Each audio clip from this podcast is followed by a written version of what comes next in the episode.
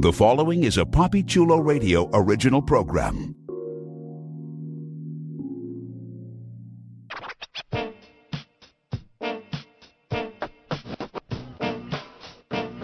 Let's go. Get up close and personal with some of your favorite male porn stars on One on One with Poppy Chulo. Created by Poppy Chulo, One on One showcases exclusive interviews with the adult industry's most popular male performers. Here's your host, Poppy Chulo. Welcome to One on One with Poppy Chulo. Today is Tuesday, February 7th, 2023. Listeners, please welcome adult performer, erotic artist, and documentative performance artist, Chorus De Silva. Welcome, Chorus. Wow, thank you for having me. It's great to have you on. I'm really excited to chat with you. I'm glad uh, we've sort of reached out to each other and we're making this happen. Yeah, for sure. Definitely. Okay, so let's start off with some simple questions, some sort of like stats like questions. Uh, what's your height and weight? I'm 5'11", and I think I'm around like, mm, like 165. What's your ethnic background? I'm Apache, Native American, and African American. What's your zodiac sign? Virgo. And how old are you? I'm 31. All right, let's get to know a little bit about your life before becoming a performer. Where are you originally from? Um, I'm from San Francisco. Um, I was actually born. I was actually born in in Atlanta, Georgia, and I moved to San Francisco when I was like still a toddler, like three or four. Well, that's what's And- up. Yeah. Um yeah, just you know, regular like Bay Area kid. Grew up like surfing and skating a lot. Um ended up yeah, I, I mean I I pretty much have been like pretty athletic my whole life. Um I ended up getting into fine arts and like a lot of creative endeavors within like fine fine arts and music. Um, when I was still very young, I ended up studying those things. Yeah. Very nice. It's interesting Yeah. how um, your sort of life is is the opposite in essence of what happened to me because I was born in Los Angeles, but we ended Mhm. up moving to Miami. So it, it's interesting. Yeah. went from one coast to the other. I did the exact same thing when I was younger as well. So that's really interesting. So Yeah. discussing sort of like your life pre-industry and, and sort of like talking about you and and your upbringing and growing up and that sort of thing. Let's get into what exactly was going on in your life before you decided to venture into uh, adult into the adult industry. Yeah, for sure. So I ended up uh, going to undergrad on the East Coast for uh, art history and studio art, and studying like photography, um, video performance art, things like that. And that's actually kind of how I got my foot in, um, just meeting a lot of like-minded people in those specific spaces. Um, I ended up meeting a former performer who shot a lot at kink.com. I don't know if you remember that website called The Upper Floor. Yes. Yeah, it's, it was a part of kink. Yeah, yeah, for sure. And um, this person was over there during the same time I was, and and the way that it worked is you had to get like a like a private invite in order to attend the upper floor, and so I was able to get on the invite list. So when I came back to California, I was I was living in Boston before that. That's where I was studying at. I came back to California to go to grad school and um, I ended up going to those events I, at the Armory when they were still around, and it was cool. It was like I'd never, I had never experienced anything like that before. Like it was just live action BDSM, and I, it was, you know, like you're you're at an actual like shoot as a guest, and you're and you're able just to be a voyeur, and you're able to like participate too, like if the circumstances align. And so I I was going to those like quite often. They would happen like every other week or something, and they were just a good time. Like really uh unique place to take like dates and stuff too. And it was it was pretty bomb. Like you show up, you sign a release form, and they have like um like a dinner situation. There's like there's like food and then like there's like a wine bar and all this and yeah, it was awesome and like it was just it was like a very like it like like the experience like from like viewers looking in, it, it could appear like super chaotic, but like the environment was actually like very, very like mellow and classy and very respectable. Like everybody was always so respectful and just like responsible too. So like um it definitely being in that environment changed like my perspective on like the kink space and community, you know. And so um so like I was I I was like, going to those like for like a straight year and then um one of the hosts at the time um like like cornered me once like in like a non aggressive way but it was definitely like a corner and he asked me if I would be interested in applying to shoot at kink and I was like uh I don't know thought about it and like I, and by then I had met like so many people in the industry you know, just being back in San Francisco and like going to those events. And so I sent in an application and um, it just like sort of took off from there. That's really interesting. That's quite a story. You know, yeah. I feel like a lot of people, you know, they get, they experience sort of like the very generic thing, you know, whether you get like you're out on the streets and you get approached by somebody or, you know, they they're fans of the industry and so they go on and they apply and that sort of thing. Like your mm-hmm. story is is very specific and it's incredibly fascinating. Yeah, yeah it, I mean, it was just literally just word of mouth and um, just being around. I mean, you know, I was I went to art school, so like a lot of the communities and, and um institutions like that are already pretty like unconventional and like you know I guess like it attract a lot of like weirdos and freaks and alternative people and like I had I had literally had no experience or any like any kind of like implement of like of like kink you know like even when I was like consuming porn myself I wasn't watching things like that you know but um yeah yeah. so in total, how long have you been in the adult industry? So this was like, eh, like 2013. Like, mm, like eight, eight, nine years on and off, you know?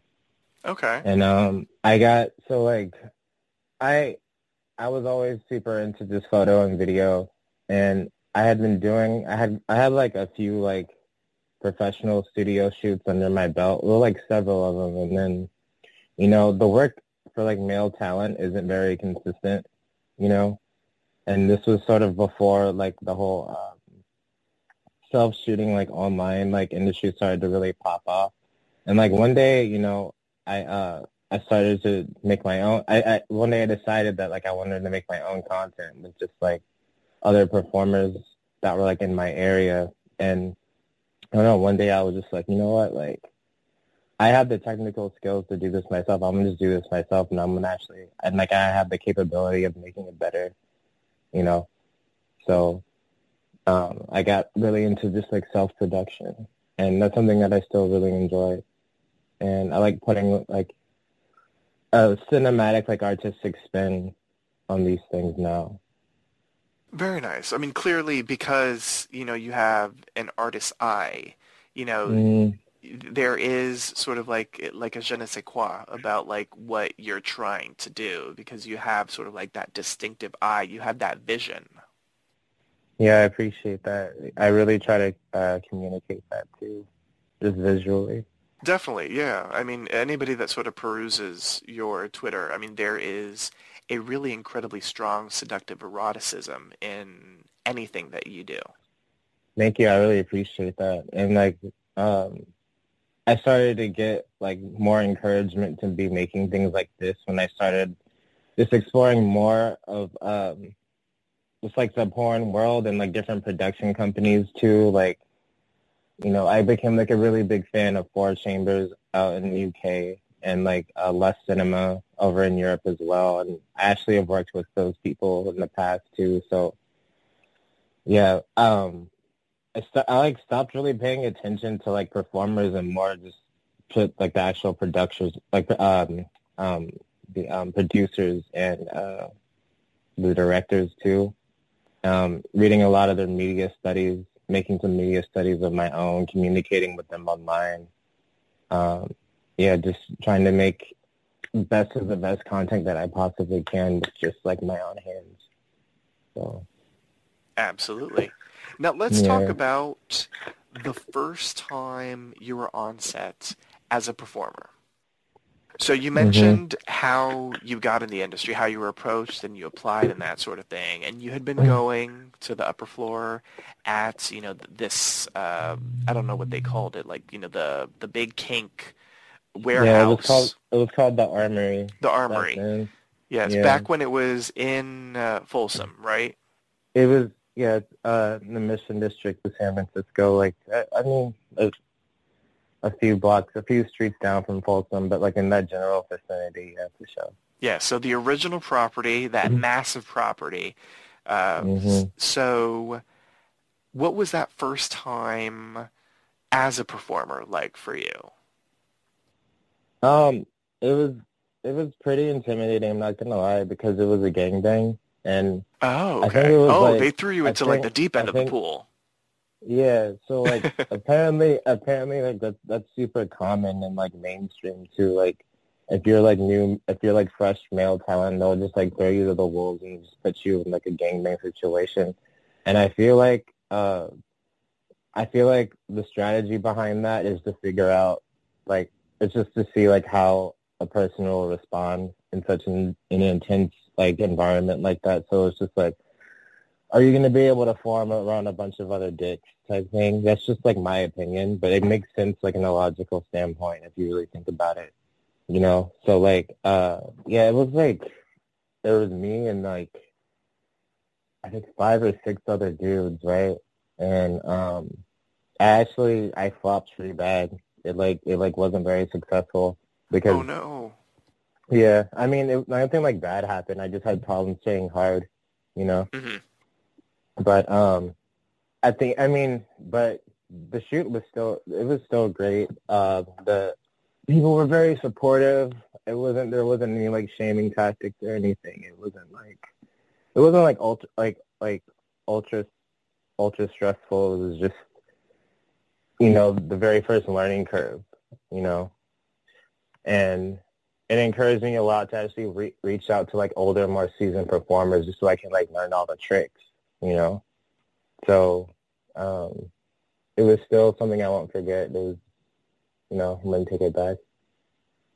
Totally, yes. So yeah. your life before that, uh, you know, you were a creative, you know, and you mm-hmm. are an artist. Uh, you and meant you mentioned that, I mean, you did watch porn. So mm-hmm. what I want to, what I'm kind of curious to ask, what I want to ask you is, uh, had porn ever crossed your mind as something that you were curious to try? Was it really just being in that situation and, and getting that offer, you know, or being questioned, you know, had you ever thought about doing it, this, that, or the other? Was that really what inspired you to venture into this arena, or was there at all, you know, a tiny, you know, twinkle of a thought in the back of your mind about or a curiosity of uh, the adult industry?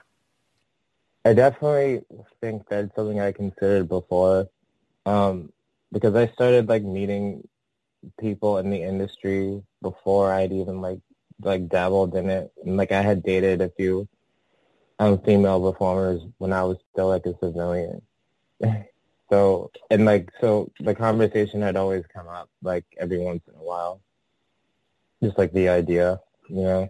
Mm-hmm. So I always knew it was something I wanted to try. Mainly, like I think originally it was just something that I wanted to try, just like as like like a like a notch on my belt, be like okay, like a bucket list type thing. Oh, like I want to be in a porn production type thing. But I also just wasn't really sure on how like that industry even really worked. I didn't know like it could like be like a, a like a career thing, you know let's talk about your porn name. I always feel like a name in the industry, a name mm-hmm. that you select for yourself is incredibly important. Yours mm-hmm. is incredibly unique, which, you know, I have to give props to you for that because, uh, you know, uh, no shade to other performers, but I feel like at times names can sound very generic. So how did you come up with your performer name? Oh, okay. Well, Chorus is actually an anagram from my government name. So it's just it's just like my real name, but the the letters rearranged. And um, the Silva, I always just really enjoyed that name, and like the history behind like what Silvas were. They were like craftspeople of Spain. Um, so I guess that's where that came from. Okay, all right. Mm-hmm. I like it. It's incredibly unique. So you Mhm. you picked a good one. hmm Yes. How would you describe your fuck style? How would you describe your style of fucking as a performer in the industry?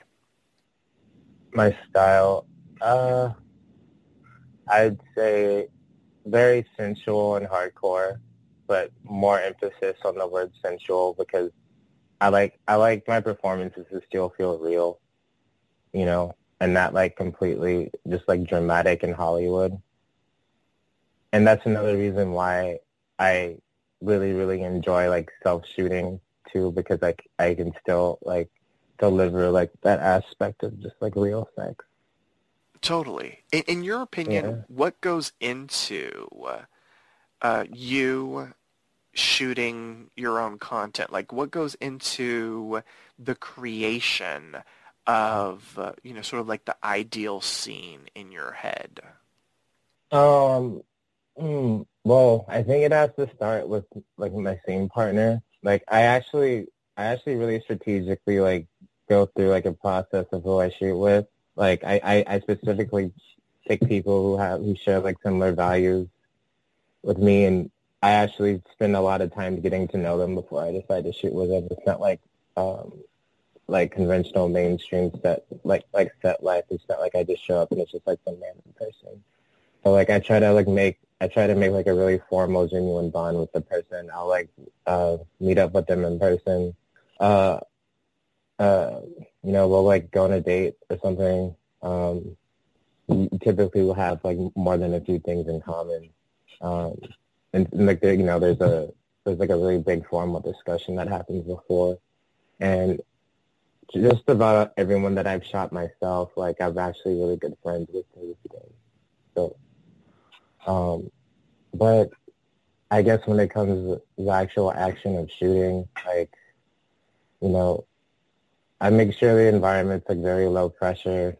Um, there's, you know, I try to shoot with mm, two or three cameras at a time, and I have there's lots of breaks in between. Um, there's we establish like safe words ahead of time. Um, uh, I don't know if you have any other follow-up questions to that. I could probably answer a little bit better. Well, I, what I would like for you, as you've been kind of doing right now, is sort of like taking the listeners into like, sort of like, what am I trying to say? You're kind of breaking down what it's like to shoot, you know, an adult scene, you know, to create your content. So if you want to Mhm. continue sort of like going into the, um, the, the, just almost the mundane stuff that you have to do to prep for a scene to Oh, or, oh, or during or or shooting the scene you know to make sure that it's the proper product that you want to put out there. You know i've seen your work you know as you mentioned you know there's an intensity in there but there is a lot of sensuality and eroticism. So i'm just wondering how you get that you know that perfect scene the one that you know that you sort of envision in your mind before you even start you know pressing the record button Uh, I mean, when you when you ask me that, I just think about like obvious like buzzwords that I value a lot. So I always try to uh, have like clear cut communication. I think that's the number one, you know, like um, magic potion that comes with creating any kind of successful scene. And there has to be a trust bond there. And I mean, I'm not really sure. I mean, I think, I think, I think like like my shooting style just comes from um, the way that I was classically trained and um, use, with using cameras and just being able to compose like shots and and I don't know preparation. Um, make sure I'm well rest, uh, well rested. Um, not you know not consuming too much caffeine ahead of time. Um, I don't like the scenes to feel rushed. I, I like to make them. I like I like for them to feel like completely organic and just like I don't. It doesn't. I don't know. I feel like when I shoot one on one with somebody else, it doesn't really feel too much like a shoot per se. Um, yeah, uh, and like a lot of the magic also happens with just like my editing style too. So, totally. Yeah, one hundred percent. That's really where your vision yeah. comes to life. Yeah. You know, because you're an artist, and at the end of the mm-hmm. day, you have that artist's eye that a lot of other you know, uh, directors, producers don't necessarily have in the industry. I mean, there are a lot of, you know, directors and producers that are shooting porn, but they shoot porn. You know, they're they're shooting it with sort of like their mind's eye looking at it as just porn. And you're filming your own content through the eyes of an artist, so you're looking at it differently. I don't know if you would agree, but that's just sort of my take on it. I mean, I do, but it also it also makes me question sometimes when people even masturbate to my shit, you know, because like I put so much artistic in- integrity into it that I'm not even sure that it's like gross enough. Like, if that makes sense, you know what I mean? Like, like I don't know the angles that I like. They're not really close up. There's there's there's not many close-ups with like genitalia really.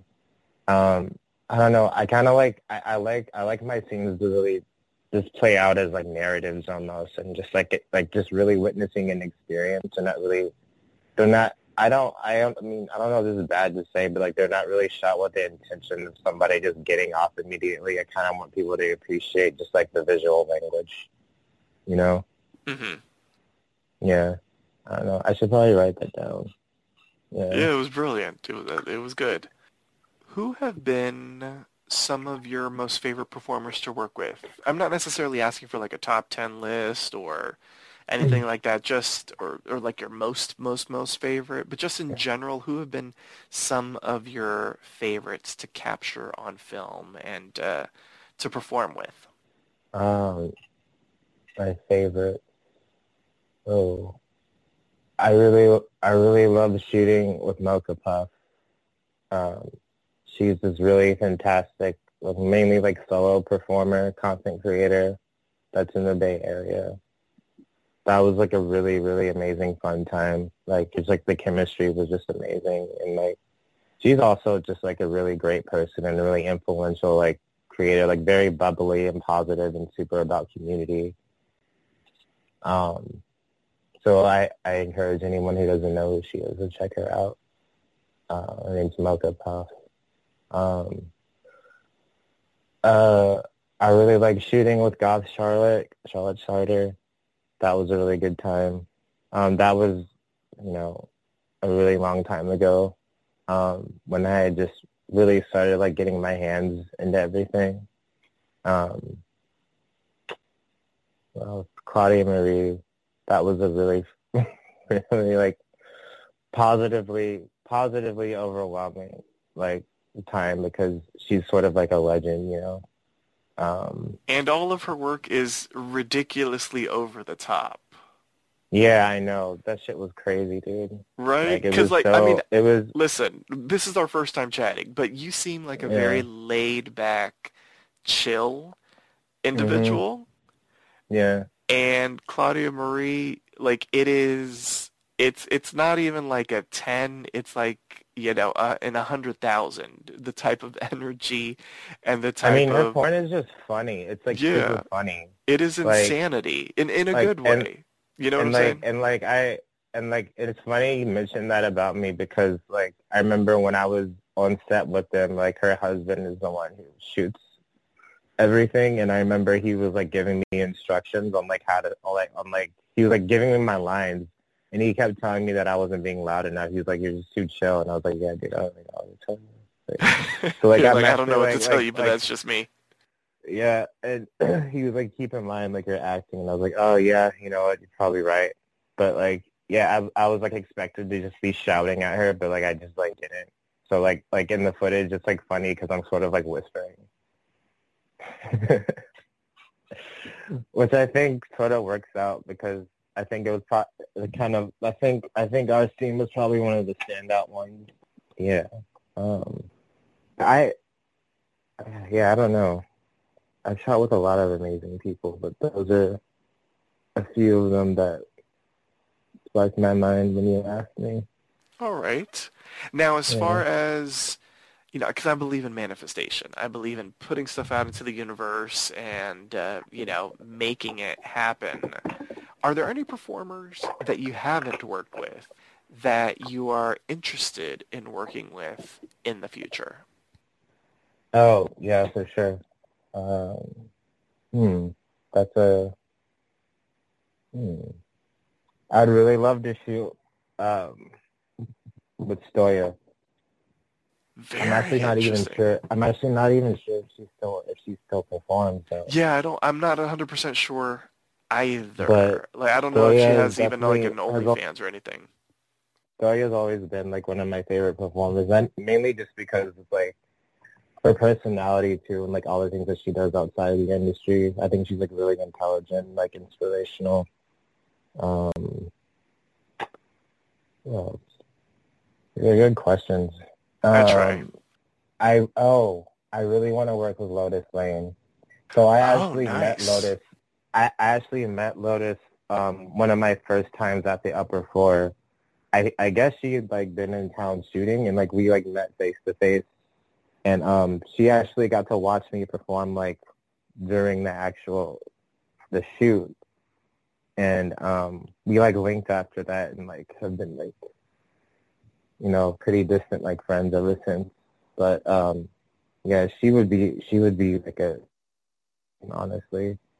Um, I respect a lot of just like legendary um, performers too, and and like I guess I, I'll categorize the like a performer as legendary just based off their actions um, outside of just purely shooting. Like I like I like a lot of these performers who are actively like a part of the community and like really grinding towards making it a better, safer like like industry for everybody. You know, like these people do a lot of work outside of just like getting their money, and I really something I really admire and appreciate. Um, you know, as far as just like ending stigmas and things like that too, and like harm reduction and things like this. Um, I think shooting with a Kazumi would be fun. I'm trying to think. I, I don't know if you've worked with them before. I don't have like a list of everyone you've worked with in front of me right now. But I think if you haven't, you with Jet Setting Jasmine and King Noire uh, yeah, King Noire is a fucking G. Um, just based off like what I what I know about him, like I've like looked him up before, and I know that he has like a really like awesome like history even before porn and just like social activism and things like that. I know he's like a musician. I think he's so dope, really. Um, and is the other person is that is that his wife? Yes, Jet Setting Jasmine. Yeah, yeah, yeah, yeah, yeah. Yeah, that would be that would be awesome too, for sure. Yeah, totally. I could see magic happening there. So um, mm-hmm. hopefully it ends up happening at some point.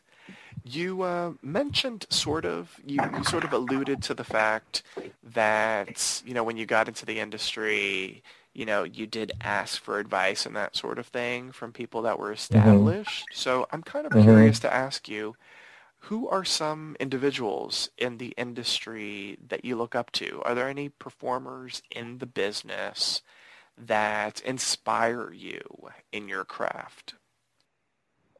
One of the first um, like actual male performers that I had any really like productive discourse with was Mickey Mod. Um, nice. He is awesome. Yeah, so I met Mickey Mod like the very first time I was at Kink.com, like at the upper floor. He was performing one night, and I honestly don't even remember how we st- how we began talking. It was like during one of the breaks, and like I think he like, I don't know, me for a lighter or something. I don't know. And like, he was just like a very like mellow, like humble, just like really sweet individual. And like, and like I had told him that like I had interest and like I had applied to uh, become a performer. And like, you know, he's like, he's like taking like taking time out of his day to like meet with me in public and just like you know just like give me the deets and just like show me the ropes and things like that. Um, you know, and he's like, what I understand, like a really busy dude. So, but yeah, he he's definitely one of the people that come to mind. Um, just a really general, just like awesome person. I even still see him around sometimes. Um, Lucy Hart, too, is another influential performer. Um, even like back when Lucy was going by Lance, um, another just like very um, supportive, like community person. Um, literally, like has like given away just like a bunch of information like for free on how performers can just like be successful independently. Those are just like qualities and people that I value a lot. Um, really just open and humble and like, you know, isn't too good to like, you know, just like give you game, you know? Yeah, I don't know.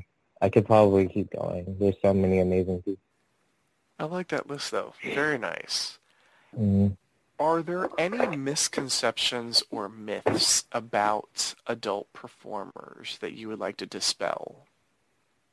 Um, I think there's like you know, there's like the obvious ones that performers, like people who end up in porn, typically come from just like abusive backgrounds and environments and experiences. That's not true at all. I literally was just like some nerd who like grew up very like normal. Uh, um, I think that I think that people may have a misconception that we're all just like superpower sex robots, um, which absolutely isn't true. Um, we have just regular, normal sex lives like everybody else. I'm actually like even be a little bit more mundane than theirs because most of the time when we're having sex, it's for work and it's like a performance. Um, yeah, those are the two that come to mind. Is there an aspect of the industry that you do not enjoy? Um, I think maybe like the inconsistency of work, but I really, I understand that that literally just reflective of like the economy. Know, so there's always going to be ups and downs. Um, and I do wish that like the industry was. I, th- I think it could be better as far as, as inclusion and um, just like general respect and, and support for everybody.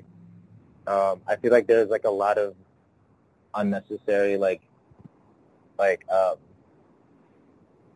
like competition, which kind of bums me out, especially like in the male performer space, because you know there's only so many of us, and we have to compete really really hard to get like consistent work, and um, I don't know. There's there's definitely a lot of drama for sure. Yeah, that is very true. That's something I've I've sort of continuously heard over the years, uh, over the decade and a half that I've been uh, interviewing performers. Uh, yeah, I think the the biggest thing that I've ever been told is sort of that the industry is kind of an extension of high school. You know, there's oh, yeah, flicks sure. and drama and uh, mess, which you know you wouldn't necessarily think about as an outsider looking in, but yeah. And and the one thing that you sort of mentioned that's interesting is um because I was talking to another performer about this recently, is the industry, you know, I mean, it's the sex industry. Um, so you would think that the industry would be incredibly sex positive, but I mean, mm. it's really slowly been chugging along in that direction. Um, it hasn't always been that way, and I, and I feel like over the past couple of years, you know, the the concept of like crossover stars and that sort of thing, it hasn't been as taboo as it had been when I first started inter- interviewing performers. I feel like some of those barriers have been breaking down a little bit. It's sort of like a slow chug, but it but it seems to be chugging in a much more sex positive direction than it had been in the past. Yeah, I think a lot of the veterans of like the crossover side of male performers have become more vocal, and I think that has a lot to do with like the rise of independent work, and um, you know, a lot of people are like you know have like more freedom to shoot independently and um, you know sort of capitalize more independently, and I also think the reason why the barriers are changing a little bit is because porn has just become way more accessible than it's ever been. And a lot of different types of people are getting in the industry.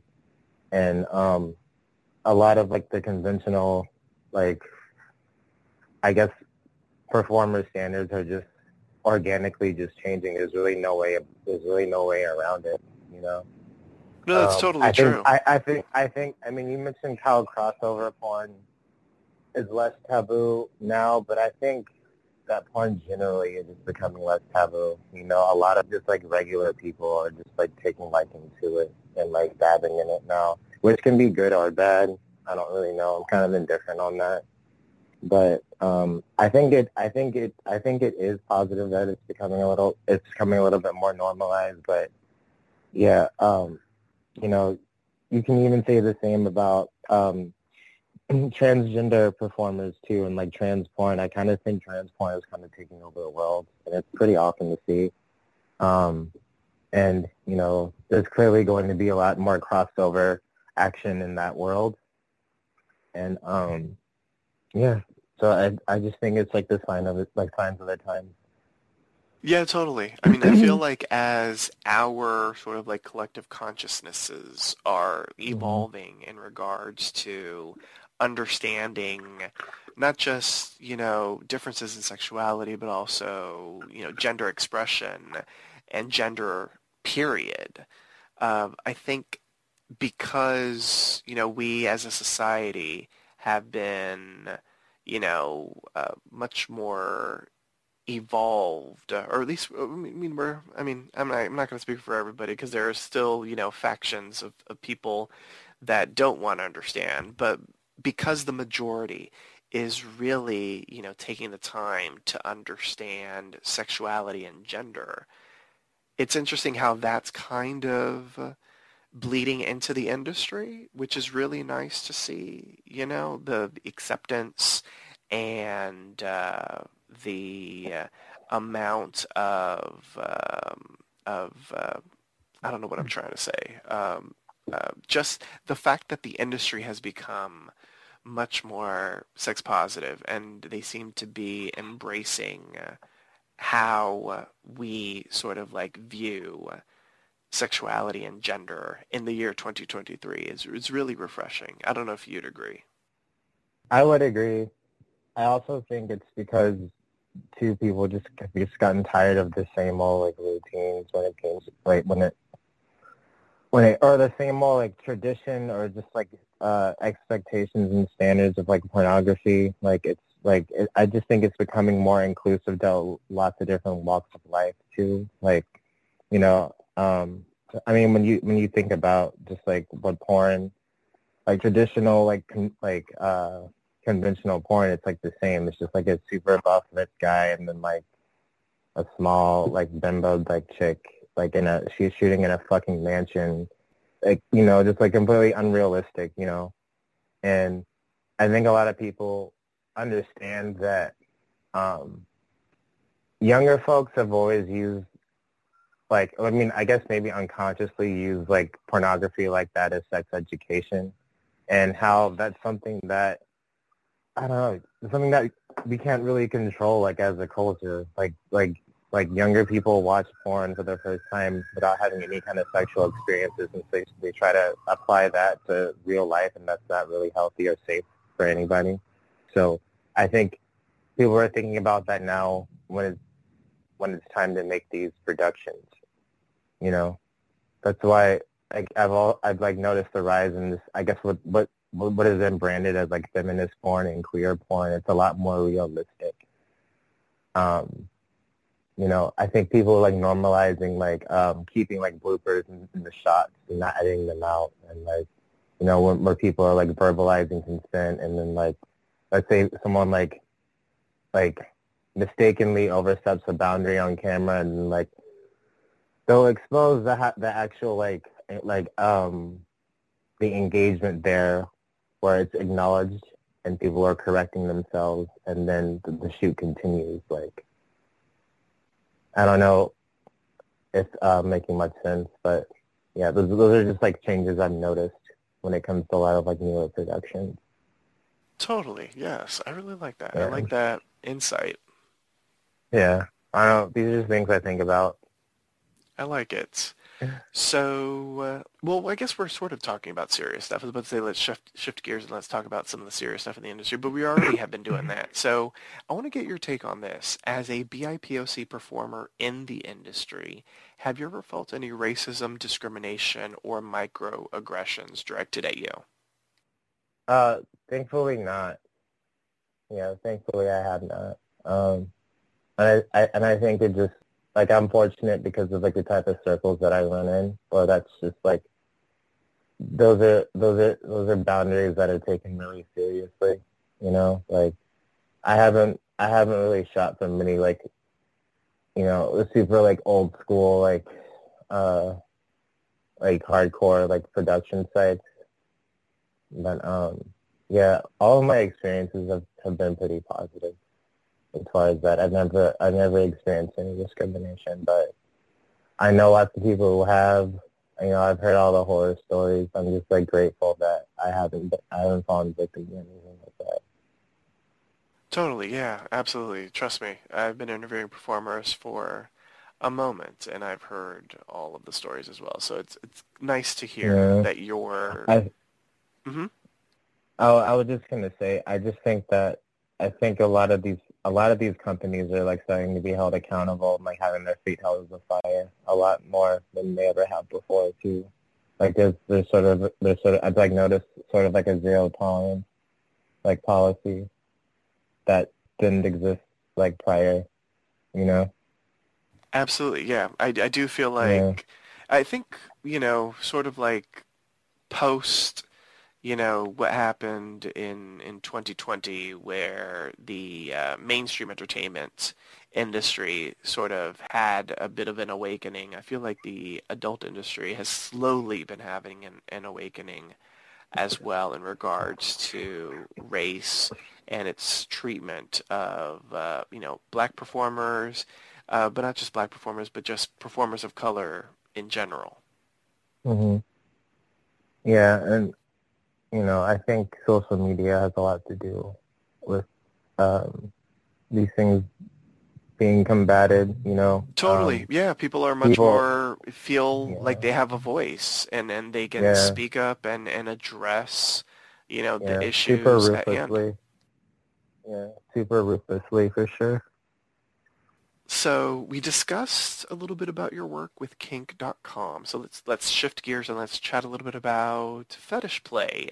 You mentioned that prior to like getting that invitation and uh, you know just being a voyeur at the upper floor, you hadn't really thought about fetishes. Like you didn't really view porn that sort of delved into fetish play. So after working with kink and after you know experiencing what you experienced as a voyeur and having your eyes sort of opened in regards to that arena personally do you get into fetish play? What are you into? What are some of your fetishes?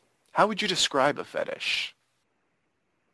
Um, you know, to be honest, like in like my personal life, like my my sex life is like pretty vanilla. I'm not even gonna lie. And like anytime that I really did like happen to do like a BDSM fetish shoot, I was just following a script. Um, okay it, it it always it always it always like that world always really did intimidate me, and it still sort of does to this day because um, you have to be. I, I don't know. I, I feel like you have to be. Uh, you have to be very, very careful, and you have to be really. You, have to have. You you have to educate yourself on how to like delve in sort of like that area, and so um, I've only really. i've really chose to explore um, things like that with people who are experienced and that could teach me things. You know, I'm not a pro in any way. So, um, yeah. Um, do I have any fetishes? Uh, aside from just like really beautiful people, not really. Um, I, I, I really like, I really like to listen and learn.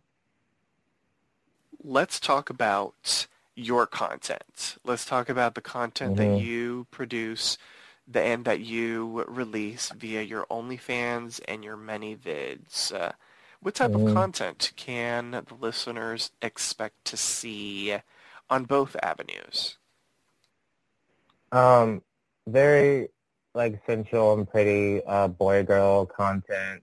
Um, just imagine like yourself having an afternoon hookup with um, the crush of your dreams. Um, meeting for the first time or a long distance lover and you haven't seen each other in months. And it's like very exciting and passionate and like hot and like heated um, and like playful and really beautiful um, just like a memory to be had i like that how often do you update mm-hmm. how often do you update how often do you release content like every every every month at least a few times a month lately. I, have been like busy um, with like athletics and things like that, but yeah, often enough for me, at least for my speed. Mm-hmm. Totally. Yeah. What type of content, or I guess in general, what I'm trying to ask is, um, what do you, uh, what can the listeners expect from you? Uh, you know, in the near future in regards to your content? Like, is there anything in particular that you want to try out mm-hmm. that, you know, is something that you haven't shot before that you might be interested in shooting in this coming year? Or are there any ideas that you have that you haven't been able to um, fulfill as, you know, a, a produced scene for either your OnlyFans or your ManyVids? I honestly really want to focus on being behind the camera full time eventually. Um, I really want to perfect just like shooting other people. Like like I said, I started just as a voyeur, and I think I'll I think I'll always be a voyeur at heart. Um, I really want to shoot just as many people as I can um, of all walks of life. Um, uh, yeah, like I would love to produce like I would love to produce like a really intense, like really beautiful, like like full volume, just like Bukkake scene. Um, uh, you know, completely produced by me. Uh, I really want to figure out how to how to make like outdoor content more interesting. Um, because I feel like I feel like shooting things outdoors is really really hard to do, mainly because like a lot of it is pretty generic and looks the same. I feel like that's why it, that's what makes it hard. It's sort of just like landscape photography. I feel like is really hard to do because it's hard to make it interesting. I just want to challenge myself as much as I can. And when yeah. it comes to you directing, are you focusing on a specific genre or pretty much, you know, any and everyone will be who you shoot. It would be anyone and everyone who I shoot, but I think just the genre would would be like akin to the same, like just like very artistic and cinematic, and I I want there to be just like um, very like specific, like almost like soap opera like narratives. Like I've been I've been I do a lot of media studies like that that does like influence like my shooting style and my porn. Like I've been reading a lot of um, like classic like novellas, and um, yeah, I just think those stories are just like so interesting and like really like overly dramatic and intense. Um, like I watch a lot of Lifetime movies. Oh, right. like mainly for mainly like mainly for the media study, and I it's, like I feel like I feel like I feel like Lifetime movies they would make amazing porn. They would make amazing porns. Like if they if they if they added just like the sex factor, like they would just be like it, like incredible. Like they would win all the awards. I swear to God. Like like I mean, if someone's not working on that already, it's gonna happen eventually. Like I just think it's such an obvious idea. But uh, yeah, just yeah. So just you know, steady, steadily just grind, grinding on this like creation, just being as creative as I possibly can. You know, focusing on getting grants in order to shoot. Um, you know, hopefully, eventually, like uh, creating my own production company, having a really amazing, positive team, um, completely ethical. You know, um, but I mean, as as far as like me performing, like it's pretty straightforward. Um, I think I I think I I think I really have everything down pat as far as it's like my identity when it comes to performing and like um, my performance style. I'm like very very comfortable with after like a long time of trial and error. Like I I think I think I like found like my niche. So yeah. So let's shift gears again, and now it's time for the big question, a question that I'm sure a lot of your fans and those that have viewed your scenes might be curious to know. How much is chorus packing? Uh, I think I'm like nine, ten inches or something like that. I think like around nine, like maybe like in the middle, nine to ten. Yeah, I've never really measured. Do you do anything in particular to maintain a consistent pop for the pop shot? Oh yeah, for sure. Um, I stay very hydrated. Um, lots of lean protein. See, like these are the tricks I had to learn from like older people when I was when I was starting out, and it's pretty amazing um, how much like you don't actually really know about your body. Um, the human body is pretty amazing. And do a lot of amazing things. But um, yeah, I mean, I really had to like, like clean up like my, just like my routine, like day to day, um, living a more active and healthier lifestyle. I mean, I've always been super active, just not very consciously active. If that makes sense. You know what I mean? Like, mm-hmm. um, I, but I think like the three main things is like things, uh, you know, prioritizing prioritizing rest and sleep downtime, things like that. Um, exercise, um, lifting weights definitely um, helps with that. Um, and uh, just not being an idiot the night before, you know. That's understandable. In a scene, yeah. where is your favorite place to shoot your load? I like getting facials. That's like, you know, classic. Um, I like giving facials. I like coming on um, butt cheeks. Um, yeah. The person, if the person's on the receiving end, like I, you know, definitely appreciate a swallow, but you know, I kind of, I kind of really leave it up to the person receiving. You know, like that's something I always like try to solidify and get checked off before we even shoot. Like, how do you want to end this? You know. Mm-hmm. Also, like I, I will, I will mention this too. Like when I am, when I am self-producing with another scene partner, like I always make sure we compromise on every single every single part of the process of shooting, like every single thing, like every every every position, um, the length of each position, and of course, like where to finish. Um, yeah. I like that. It's very collaborative. Yeah, one hundred percent. And you know, I always feel very fortunate whenever I get the opportunity to shoot with somebody. So it's more like they're doing me a favor. So I try to make it like as reciprocal and, and beneficial to them on their end. You know what I'm saying? So, mm-hmm. Totally. Yeah, that yeah. makes sense. I want everybody to feel good. You know, at the end of it. So it needs to be it needs to be just equally beneficial. So yeah. You mentioned positions. I'm curious to ask, Do you have a favorite position that you enjoy capturing on film? Oh, good question. Um, hmm. my favorite to capture on film is reverse cowgirl, um, camera leaning inward, like like fa- like facing facing facing the person who's riding me, and um, my head being in frame, and like they're they're literally just hopping really really intensely on top. That's one of my favorite ones because it took me so long to figure out how to shoot that perfectly, and I finally got it down. I have the whole strategy behind it, and like, and I mean shooting it perfectly, as in like capturing every single movement and keeping everything in frame, especially like when I'm dealing with like faulty cameras or whatever. Um, yeah, uh, I love shooting that. Um, I like. I think. I think shooting doggy is really is really fun because it's also kind of tricky to shoot perfectly to get like the right angle.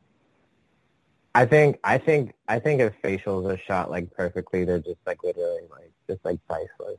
Like because I feel like it's really it's it's not easy to really uh, capture those the best that they possibly can each time. So, yeah. Let's talk about your tattoos because anybody Yeah. with eyes uh, can Mhm. see you have your, your body is a canvas. There are a lot of Mhm. tattoos. How many tattoos do you have?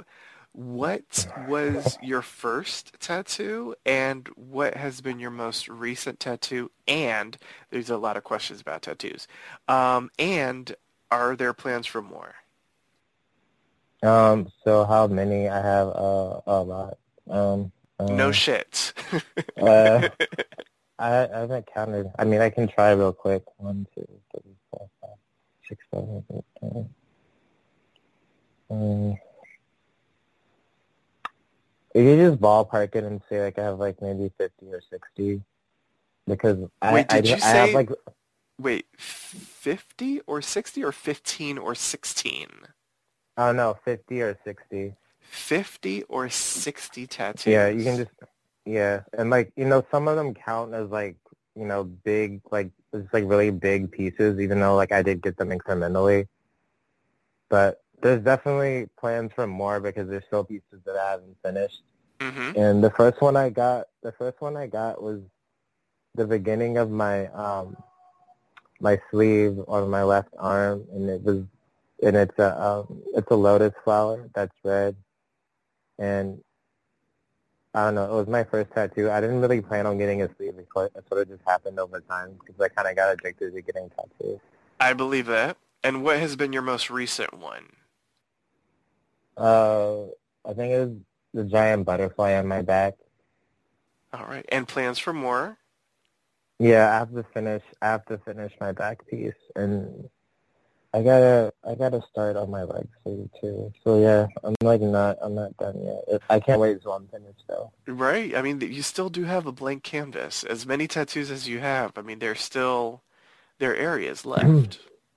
Yeah, I mean, like every single part of me is tattooed, but like a lot of them are just like they need to get. They need to get filled in. You know, I need Mhm. like fillers. You know what I mean? And that's how it starts. It's just like, you know, one just isn't really enough and like, you know, the little negative spaces start to look awkward. So, yeah, I don't know. Tell me something quirky about yourself that most people don't know. Something unique about Chorus. Um, I like roller skating. Nice. With uh, the four wheels or the blade? Yeah, four wheels, so the quad skates. Okay. Like the OG skating.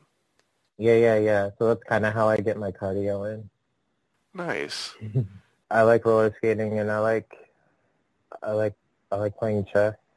And uh, my favorite color is periwinkle. That's so specific. Yeah. It's just the color of the sky at like 6 a.m. Nice. I'm a fan Yeah. of blue as well, but I I love all shades of blue. Yeah. hmm Yeah. Describe yourself in 10 words or less. Uh, orderly, responsible, respectful, um, integral, uh, reliable, honest, organized, um, humble, uh, imperfect, native. How many I got left? I think that was it. That was 10. okay. Yes. So as we start wrapping things up, I have this list of sort of pop culture oriented questions. They're designed to allow your fans to get to know some of your favorites. So the 1st Mhm. question in this set is what are five of your most favorite television shows? television shows. Um, I really like Degrassi. Uh, Degrassi, Next Generation. So, uh, yeah. Mm, I like Euphoria a lot, which I think is just like the newer, more raw, adulterated version of Degrassi. Mm-hmm. Um, hmm. I don't watch a lot of TV, so I'm just thinking about the shows that I used to watch. Um, I liked Martin. Martin was great. A classic, yes. yeah. Um, um, what was that show with? Um, what was that show with Brandy? Moesha. Money, Moesha. Yeah, Moesha. That show was awesome. Um, yeah, like you know all those black sitcoms for sure. Um, you saw what that was for? Yes. Okay, let else of one. Uh, oh, I was super super into weeds in high school. I was super into weeds. That was like I think that was like the last actual like like binge like show that I like watched for sure. Who are four of your all-time favorite music artists? Okay. Um, Bjork would be number one. Uh, Sade would be number two. There's this band out of uh, Omaha, Nebraska called Cursive. Number three, number four. Who is number four? This is hard. Um, I apologize. like four is just such a narrow. Like I could. Uh, Well, there's a reason. We're going five, four, three, two, Um, one. Mhm. Um. Mm, I'll say I'll say the cranberries. Okay, nice. Yeah. Yeah. What are three of your most favorite films? Number one would be Foxfire. Number two would be uh, Light It Up. Number three would be uh, Wild Things. Wow. Okay. That's a classic right there. Mhm. Yes. What are two foods you can't live without? Salmon and arugula. I like it. And that's a meal right there. Yeah, exactly. yeah. But but like I can literally have like those two ingredients every day for the rest of my life and I won't complain. Yeah, well, I mean, if if we're really thinking about it, I mean, salmon as well as just fish in general, it's it's so versatile. I mean, you can, Mhm. I mean, it really sucks up whatever herbs and spices you put on it. So, I mean, it can Mhm. taste differently every single day. Yeah, and it's just you know, it's a superfood, it's just like generally healing. Like yeah. Yeah, totally. And Mhm. what is one of your guilty pleasures? Uh, guilty pleasures. Oh, you know what? I kind of lied about TV. I watch a lot of like trash ass shit, like Maury and Dr. Phil. I just can't help it. That's a guilty pleasure. Like I'll like I'll, I'll turn that shit. I'll, I'll turn that shit on during the day, like when I'm just in the house. Like it's just the drama, dude. Like, uh, dude, like yeah, like yeah, yeah. So That's hilarious. that- You're such an artist and such an intellectual, but yet you're watching Maury and Dr. Phil. yeah, Cash Me Outside, how about that? all all like all day. I can literally watch that shit all day. Like You are not the father. exactly. Or like uh what's that fool uh George John Mathis or whatever the fuck. Like or Judge Judge- Judge, Judge John yeah, yeah, yeah, yeah. hmm All the judges. Yeah, classic. Just like yeah, so it's like watching like classic like trash ass American television. Like it's just yeah. All right, I that's think your that's guilty probably pleasure. the most. That's probably the most embarrassing thing. Yep. yes. So the next question that I usually ask is, what are you currently binging? You did reference that you don't really watch TV, but but is there anything? Is there anything on a streaming service? Is there anything that you're currently Oh, binging? Yes. I mean, I mean, like I mentioned earlier, like I, I've, I've been watching a lot of Lifetime movies. Like, so if you have Amazon Prime, this is so crazy. Like they have this, they have this like portal in Amazon Prime called Lifetime Movie Club. It's like the corniest thing ever, and like they just have this like the entire archive of like Lifetime movies, and like they're just their movies are just so shitty, but like amazing at the same time. They're like very very short, and they're like kind of like all the same like just like over the top, like dramatic, like Danielle Steel novels. You know what I mean? So, I mean, I'll literally just like be at the house with my girlfriend, and, like we'll just like be watching those on repeat like all day, and like they're completely addicting. And the one thing I like about them the most is just the way that they're shot. I just think like technically they're just well done. Like so, you know, like I said, like I utilize things like that like for the media study. Aside from like television, like I also binge a lot of chapbooks like poetry. Um, I'm addicted to buying. Like I have a huge like poetry like collection at my house, and I'm always just like searching for like a bookstore. Um, so yeah, I have hundreds and hundreds of chapbooks, like really really short, just like almost like zines, with just like random poetry. I binge those. I always keep one in my bag whenever I'm out. I'm always pulling it out. Yeah, just those are sort of just like my escape. What's next for Chorus de Silva? What's what's coming up? What can the listeners uh, and your fans expect from you in the near future? continuing my creative endeavors and um, just becoming a better person day by day, trying to be the best person I possibly can be for myself and everybody around me. I like. Prioritizing prioritizing mental health and just being a responsible human being, being a grown man, you know. Totally. I love that. Yeah. hmm How can your fans reach you? Where can they find you on the web, social media, as well as uh, if you want to drop your links on where they can find your content? This is your chance to do that right now. Oh yeah, so uh, twitter.com slash chorus de Silva, uh, onlyfans.com slash chorus de Silva, um, mini, uh, chorus de Silva dot manyvids.com. I just made a Fansly too, but I haven't studied that it. But there'll be stuff on there too, so Fansly at chorus de Silva. And I guess that's really it for that. Well, this does bring us to the end of our interview. Is there anything that you would like to say to your fans and supporters that are tuning in? Um, if you tuned in, thank you. I really appreciate it. Um, thanks for having me on the podcast. I really appreciate it. I'm very, I'm very fortunate for, you know, any opportunities that I get. So this means a lot to me. Thank you.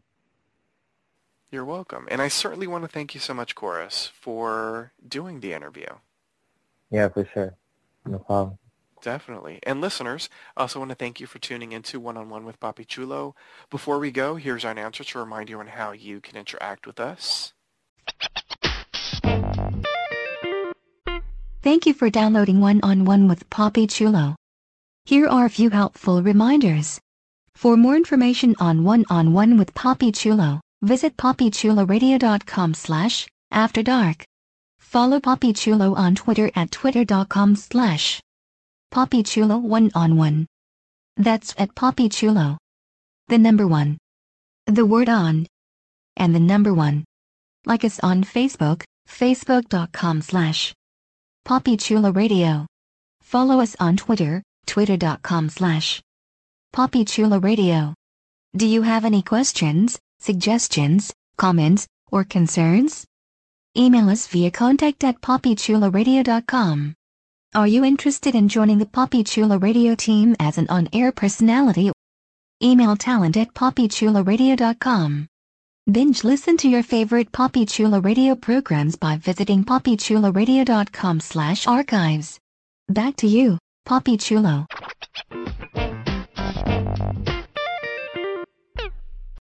Thanks, announcer. And with that, Chorus De Silva and I would like to wish you and yours a wonderful night. Good night, listeners. Good night, listeners.